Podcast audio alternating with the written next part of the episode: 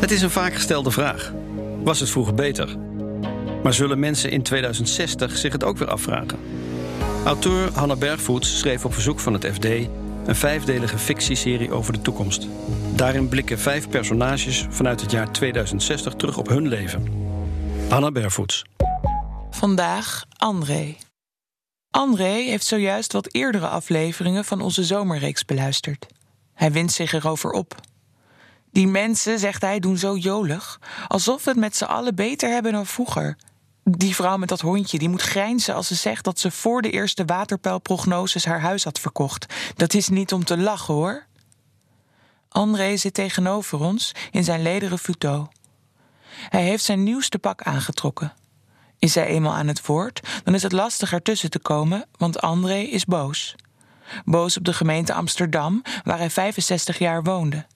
Boos op de gemeente Almelo, waar hij nu een huis huurt. Boos op zijn zusje, boos op zijn ex-vrouw, zei het maar een beetje. Boos op zijn buren, boos op verschillende instanties. Ik ben zo'n beetje alles kwijt, hè, zegt André.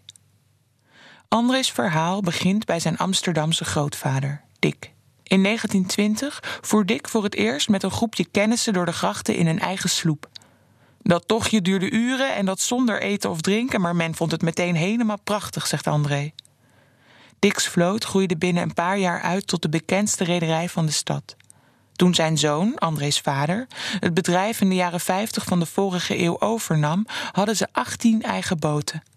We waren een begrip hoor, zegt André. Staatsmannen hebben met ons gevaren. Tina Turner, kennen jullie die? Naar het WK van 2027 voeren de vrouwen van Oranje met ons over de grachten. Was overal op tv, iedereen juichen voor onze boten. Nou, een jaar later was het finito hoor. Het waren jaren waarin Amsterdam nieuwe emissieregels ging handhaven. Wij voeren al lang op blauwe diesel, zegt André. Dat gaf nauwelijks uitstoot, hè? Toen kwamen ze opeens met dat de import van die diesel aan zich vervuilend was. De gemeente wilde dat de pleziervaart volledig op elektrische motoren zou overgaan. André spreidt zijn armen. Je kon kiezen. Zo'n enorme accu waar je boot zo wat van zonk, de armen nog wat wijder uit elkaar. Of een iets kleiner exemplaar, maar die kostte een halve ton. De grote accu's kon André niet kwijt in zijn antieke boten, maar voor de kleinere wilde de bank geen lening geven. Want wat denk je, zegt André?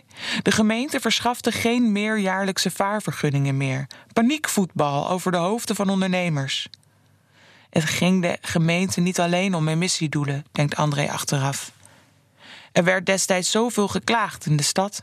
Studenten die pas net in Amsterdam wonen, ze hadden de mond vol van racisme, maar wanneer een nietsvermoedende Chinese toerist het fietspad overstapt, dan reden ze er zo tegenaan. Ik hoorde de meest schrijnende verhalen van mijn klanten. Hè? Ze werden niet geholpen op terrassen, afgezet door taxis. Mensen liepen expres tegen ze op wanneer ze een foto wilden maken. Het is alsof ze ons niet als mensen zien, zei een oudere Canadees me eens. Nou, gelijk had hij. Ondertussen liet het stadsbestuur de oren hangen naar de meest luidruchtige klagers. Het zou hem niets verbazen, zegt André, als ook dat is waarom de gemeente de emissierichtlijnen zo streng handhaafde. We dachten, misschien knijpen ze nog een oogje toe voor de oudste rederij van Nederland. André schudt zijn hoofd. Nee hoor, bam, in één keer twaalf boetes, we konden de tent opdoeken. Wanneer André over het faillissement vertelt, worden zijn ogen vochtig. Die schippers, zegt hij zacht. Die mannen. Sommigen hadden nog onder mijn vader gewerkt, hè? Uit eigen zak hebben Marij en ik een vroegtijdig pensioen bekostigd. Marij, dat was André's vrouw. Ze waren destijds 25 jaar getrouwd. Na het faillissement werkten ze allebei nog een paar jaar op oproepbasis bij een terminal voor cruiseschepen, maar ook die sector had het moeilijk. De toeristenbelasting was torenhoog geworden, weet André nog. Steeds meer rederijen sloegen ons land helemaal over. Ze moesten iets anders, wist hij. Het was zijn vrouw die met het gouden idee kwam. Vroeger, vertelt André, was het heel normaal om in de zomervakantie een maand naar Spanje of Frankrijk te gaan, maar in de jaren dertig begon het om te slaan. Onze eigen zomers waren plots ook warm genoeg, al die vliegheffing versnelde de boel, vakantie in eigen land werd steeds populairder. Marij had een oud vakantiepark te koop zien staan. Ze zei: We knappen het op en maken er een all-inclusive van, zoals in Spanje. André lacht bij de herinnering. All in. De mensen een bandje eten en drinken gratis zwembaden, mensjes die dansjes met de kinderen instuderen. Dat was er toen nog niet, maar hij had zo'n vooruitziende blik. Alles werd uitgedacht. Ontwerp, planning, gegarandeerde aanvoer van zoet water. Men had toen die obsessie met verzilting, hè, zegt André. Dan, voor het eerst vanmiddag, valt André even helemaal stil. Twee korte rukjes aan zijn broekspijpen. Wat hij nu gaat vertellen, zegt hij zacht, is gevoelige informatie. Daarom wil hij het nalezen straks. Kan dat? We waren op een barbecue met mijn broer, vertelt André dan. Een zwager van me, ik noem geen namen, vraagt me hoe het gaat. Ik zeg eerlijk dat ik nog nauwelijks terminaldiensten draait, kijkt de jongen me vol medelijden aan. Ik denk, ho ho, hij moet niet denken dat we ons niet redden. Dus hoewel het allemaal nog geheim is, vertel ik hem over onze resortplannen. André zucht, schudt zijn hoofd. Ik heb eens gehoord dat wanneer je iemand een geheim vertelt, die ander eerder geneigd is jou ook iets te vertellen, puur psychologisch. Soms denk ik dat dat is wat mijn zwager dreef. Wat gebeurde er precies op de barbecue? Kijk, zegt André, het ging zo. Ik vertel mijn zwager over de ligging van ons toekomstige resort en de jongen trekt een grimas. Niet doen, zegt hij alleen maar. Maar dan heb je mij nieuwsgierig. Ik geef de jongen nog wat biertjes en uiteindelijk komt het hoge woord eruit. Hij zegt dat de overheid wat achterhoudt. Dat die grond over een paar jaar niets meer waard is. André Zwager werkt dan voor een marketingbureau. Het ministerie van Infrastructuur, Waterstaat en Emissie is vaste klant. Hij wist als een van de eerste dat er waterpeilprognoses aankwamen, zegt André. Hij moest ze aan het publiek verkopen straks. Kijk, had hij ons niets gezegd, dan waren we over de kop gegaan, hè? Maar hij was er kapot van, haar topplan. Dan, plots wat kortaf. Weet je, ik weet niet eens meer wie er op het idee kwam het huis te verkopen. Het was ons enige kapitaal en nu was het tenminste nog wat waard. De jaren na de eerste waterpeilprognose noemt André de zwaarste uit zijn leven.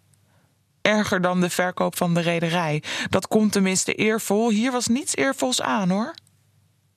In een van die donkere zomers stond er plots een advocaat op de stoep. Hij vertegenwoordigde een gezin dat een rechtszaak tegen zijn zwager had aangespannen. Ook die had voor de eerste prognose zijn huis verkocht.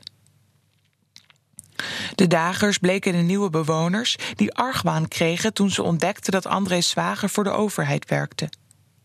Wij zijn die hele rechtszaak eerlijk geweest, zegt André. Ik heb uitgelegd dat mijn zwager niet anders kon. Nou, mijn zus nam het me niet in dank af voor, nooit meer gesproken. André's huwelijk hield ook geen stand. Marij, zegt hij, was bang dat de kopers van ons oude huis ook iets zouden beginnen. Nooit iets van die mensen gehoord, maar die spanning. Je merkte het al bij het opstaan. Eén verkeerd woord en Marij tilde haar ontbijtbord op en verdween ermee in de slaapkamer. Ondertussen vonden ze maar moeilijk aansluiting in een nieuwe dorp. Eerst was het probleem dat we uit de randstad kwamen, zo gaat dat. Maar later gingen we symbool staan voor iets anders. Al die randstedelingen die hier na de WPP's hun huizen kwamen opkopen. En er werd van alles bijgebouwd. We zouden het uitzicht verpesten. Er was geen gastvrijheid. Nooit even een praatje bij het oplaadpunt. Terwijl wij zijn toch ook slachtoffers van warmtedegradatie. Met ook doelt André op de groep Bengalen die twee jaar geleden de nieuwe noodwoningen aan de rand van het dorp betrokken. Zij hebben elkaar, zegt André. Ik ben alleenstaand, spreek mijn familie niet, maar doe mijn best me aan te passen en dan verpest ik de sfeer hier. André denkt vaak terug aan wat die oudere Canadees jaren geleden zei over Amsterdammers, zegt hij. Ze zien je gewoon niet als mens hier,